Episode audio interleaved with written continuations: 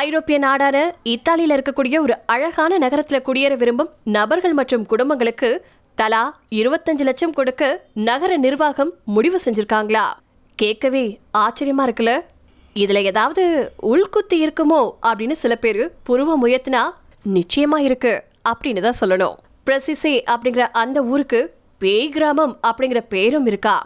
தென்கிழக்கு இத்தாலியில் இருக்கக்கூடிய இந்த ஊருக்கு திரும்பவும் உயிரோட்டத்தா இந்த நடவடிக்கையை எடுத்துட்டு வந்துட்டு இருக்கு அந்த நாட்டு அரசாங்கம். இதனுடைய உள்ளூர் கவுன்சிலரான ஆல்ஃபிரடோ ஃபலிஸ் வரலாற்று சிறப்புமிக்க இந்த நகரத்துல ஆயிரத்தி தொள்ளாயிரத்தி தொண்ணூத்தி ஒண்ணுக்கு முன்னாடி உருவான ஏராளமான வீடுகள் இப்போ காலியா இருக்கு. இத புதிய மக்களோட புத்துயிரோட காண ஆசைப்படுறேன் அப்படின்னு அவர் சொல்லியிருக்காரு. இந்த நகருக்கு வரவங்களுக்கு முப்பதாயிரம் யூரோ வழங்கப்படுதாம்.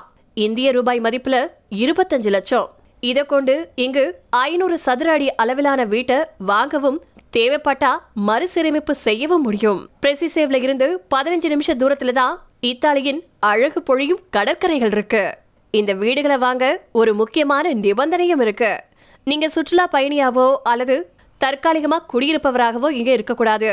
முழு நேரமா இங்க குடியேற விரும்புறவங்களுக்கு மட்டும்தான் பிரசிசே தன்னுடைய கதவுகளை திறந்து வச்சிருக்கு. இப்போ பிரசிசேக்காரர்கள் அப்படின்னு சொல்லிக்கொள்ள தொள்ளாயிரம் மக்கள் அங்க வசிச்சிட்டு இருக்காங்களா அவங்களையும் பாதி பேரு ஒதுக்குப்புறமான இடங்கள்லயே தங்கிட்டு இருக்காங்க பொதுவா இந்த மாதிரி கைவிடப்பட்ட ஊர்கள் பேய் ஊர்கள் அப்படின்னு அழைக்கப்படுது.